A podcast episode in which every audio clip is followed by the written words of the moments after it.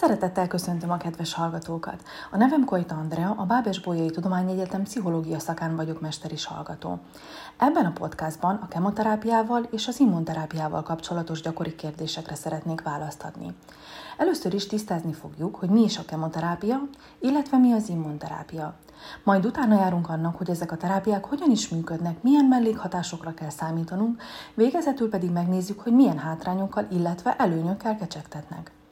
Vágjunk is bele, nézzük meg, mi is a kemoterápia. A kemoterápia gyógyhatásairól az 1960-as évek óta beszélhetünk.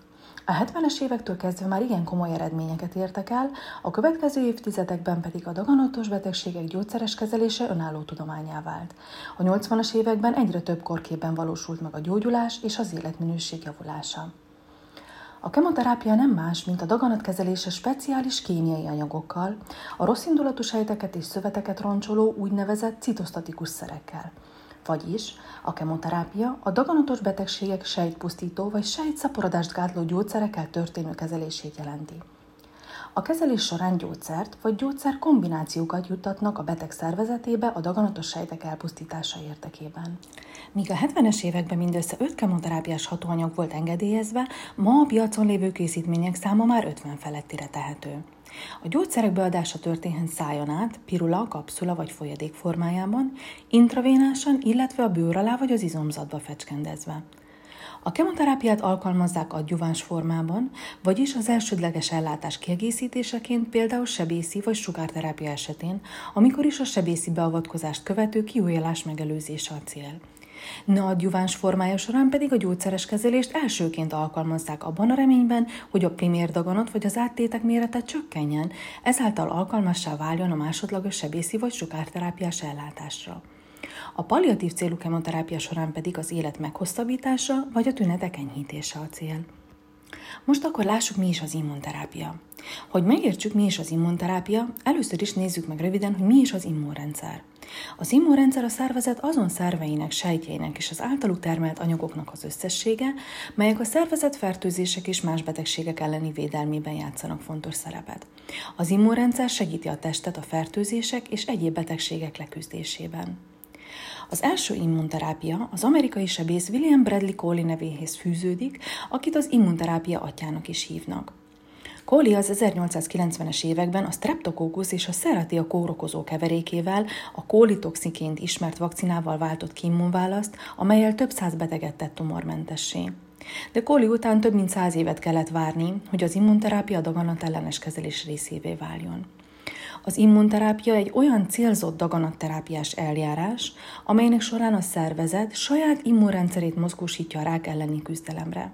Az immunterápia több módozata közül az egyik legreményteljesebb módszer az, amikor a beteg véréből kinyert úgynevezett antigén bemutató sejteket és a daganatsejteket a szervezeten kívül inkubálják, vagyis összekapcsolják, majd a tisztított készanyagot beoltják a betegnek, ezáltal a szervezet egészséges immunrendszerét megtanítják, stimulálják a tumorsejtek felismerésére. A passzív immunterápia során pedig a tumorsejtek felszínén lévő receptorokat azonosítják, és olyan ellenanyag molekulákat, vagyis antitesteket gyártanak, amelyek képesek ezekhez hozzákapcsolódni. A tumorsejthez kapcsolódó antitestek váltják ki a szervezet immunválaszát. A 2018-as orvosi élettani Nobel-díjat az amerikai James P. Ellison és a japán Honjo Tasoku tudós páros kapták a negatív immunreguláció gátláson alapuló terápia kifejlesztéséért. Kiderült, hogy bizonyos fékek feloldásával az immunrendszer képes megtámadni a rákos sejteket. Most pedig nézzük meg a kemoterápia hatásmechanizmusát, és lássuk, hogyan is működik az immunterápia. A kemoterápia hatóanyagai a citosztatikumok, amelyek, mint nevük is jelzik, sejtet mérgező a sejtek osztódását hivatottak leállítani. A rákos sejtek sokkal gyorsabban osztódnak, mint az egészséges normál sejtek. A kemoterápia a gyorsan osztódó rákos sejteket célozza meg, de sajnos nem képes különbséget tenni az egészséges és a rákos sejtek között. Ezért a kemoterápiás szerek egyaránt károsítják a gyorsan osztódó egészséges sejteket is. Ugyanakkor vannak olyan rossz indulatú daganatok is, amelyek lassabb növekedési rátával rendelkeznek, ezek sokkal mérsékeltebben reagálnak a kemoterápiára. Az immunterápia a szervezet saját természetes védekező rendszerének serkentésével törekszik a rákféken tartására, illetve leküzdésére. A passzív immunterápiák a szervezet saját védekező rendszerének működését igyekeznek hatékonyabbá tenni, erősíteni. Az aktív immunterápiák esetében az immunrendszert aktív immunizációval a védőoltásokhoz hasonlóan igyekeznek nagyobb munkára serkenteni a tumorsejtek ellen. A különböző módszerek négy nagy csoportja, az immunellenőrző pontgátlók, a nem specifikus immunrendszer stimuláció, a sejttranszformáció és az oltási módszer. Az immunellenőrző pontgátlók a legeredményesebb immunterápiák, amelyek alkalmazhatók monoterápiaként, de kombinálhatók egymással és más kezelésekkel is.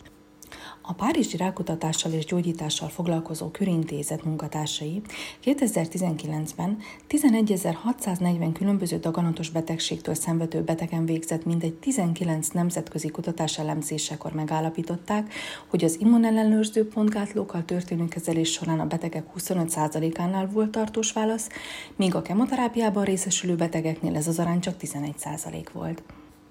A továbbiakban nézzük meg, hogy milyen mellékhatásokra kell számítanunk a kemoterápia, illetve az immunterápia esetében. A kemoterápiás kezelésekkel szembeni legnagyobb ellenérzések és félelmek okai még mindig a mellékhatások. A betegek félnek a terápia által okozott kellemetlenségektől, a fájdalomtól, a rosszul léttől, illetve a külvilág számára is látható jelektől. A kezelések során lehetséges mellékhatások közül nem mindegyik alakul ki minden betegnél, s azok erőssége is különböző. A tünetek lehetnek enyhék, középsúlyosak, súlyosak, nagyon ritkán pedig életveszélyesek. Az intenzitását befolyásolhatja a citosztatikum minősége, a kemoterápia dozírozása és időtartama, a beteg neme, életkora, előző életvitele, személyisége, bizonyos életeseményei. A betegek reagálását befolyásolhatja az általános állapotuk, a daganatos betegség fajtája és kiterjedtsége is. A leggyakoribb mellékhatások a hajhullás, a vérképző szervi károsodások, a hányinger, hányás, fáradékonyság, fogyás, száj- és nyálkahártya károsodások, ideg- és izomfájdalmak, depresszió, koncentrációs zavarok és szexuális problémák. A betegek egy részénél már a kórházi környezetre, eseményekre való gondolás is előidézhet hányingert, hányást. Közvetlenül a kemoterápiás kezelés előtt, illetve alatt igen gyakoriak a szorongásos tünetek. Ezért kiemelten fontos az orvos-beteg kapcsolat minősége a kemoterápia elfogadásában és végigvitelében esetében. A társadalom részéről a gyógyszeres kezelés látható jelei, mint például a kapasság, túlzott sajnálatot, illetve az érintettek leírását okozhatják, ami a személy szociális integrációjának elvesztéséhez, izolálódásához vezethet. Dr. Jimmy Holland, a pszichonkológia anyja kutatásai alapján arra a következtetésre jutott, hogy a rákos betegek mintegy egyharmada szenved klinikailag jelentős mentális nehézségekben. Minden ember különböző, így eltérően reagálhat akár azonos fajtájú és dózisú kemoterápiás kezelésre, de a mellékhatások a legtöbb esetben csak átmenetiek. Az immunterápiában részesülő betegek nagy része hosszabb távon is jól tolerálja a kezeléseket. Sokan jó életminőségben enyhébb tünetekre panaszkodnak. A mellékhatások alapvetően az immunrendszernek a gyógyszerek miatti túlműködéséből erednek. A tünetek olykor autoimmun betegségekhez hasonlóak, gyakran gyulladásos jellegűek. Az immunterápiák leggyakoribb mellékhatásai a bőrreakciók, amelyek általában a beadás helyén fájdalmas csomó duzzanatként jelentkeznek, vörösség, viszketés, kiütés formájában jelennek meg. Igen gyakori a mellékhatás a hasmenés, az influenza típusú tünetek, úgy mint a láz, gyengeség, szédülés, hidegrázás, hányás, izom- és üzületi fájdalmak, fáradtság, fejfájás, légzési nehézség. Jellemző még a súlygyarapodás a folyadék visszatartás miatt, alacsony vagy magas vérnyomás, heves szívdobogás. Az immunterápiák okozhatnak súlyos vagy halálos kimenetű allergiás reakciókat is, azonban ezek nagyon ritkák.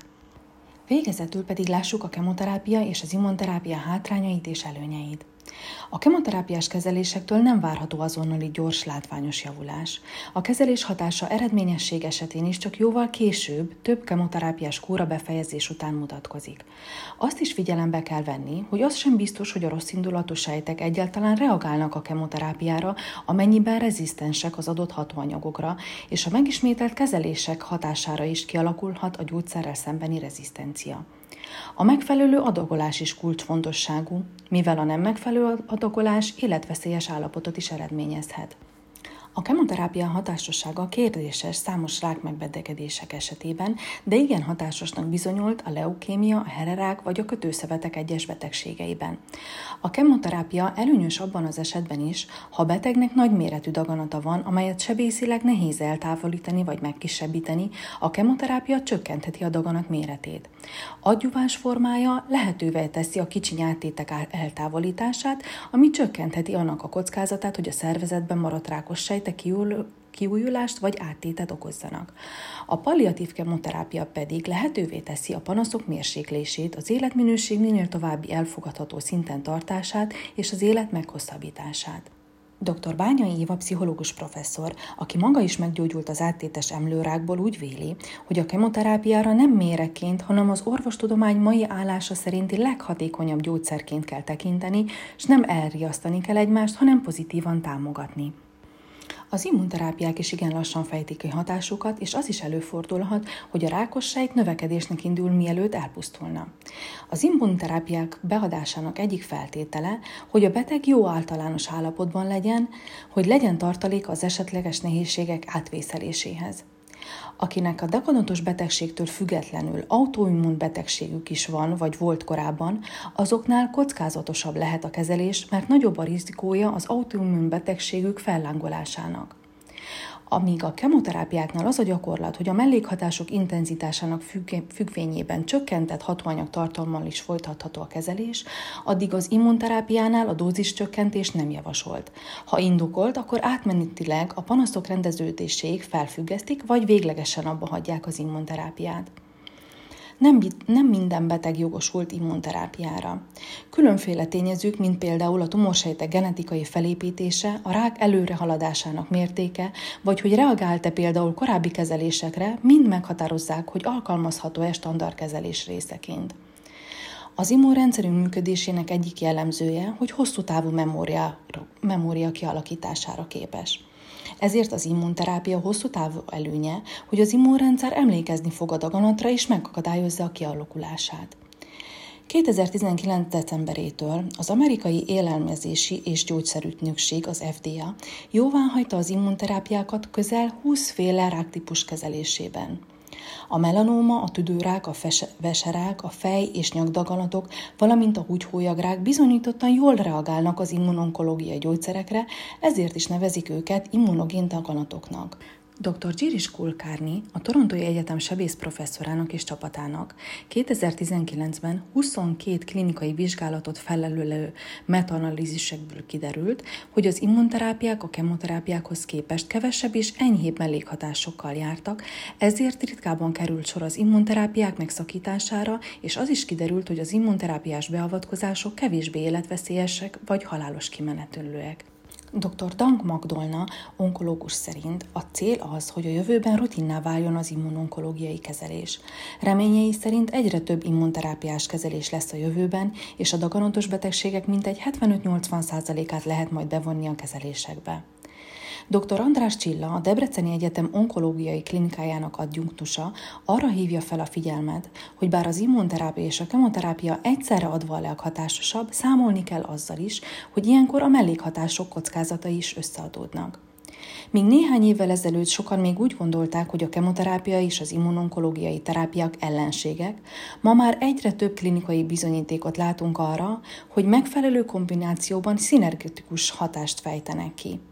Úgy tűnik, hogy a jövő a kombinált kezeléseké lesz. Köszönöm a figyelmet, és további szép napot kívánok!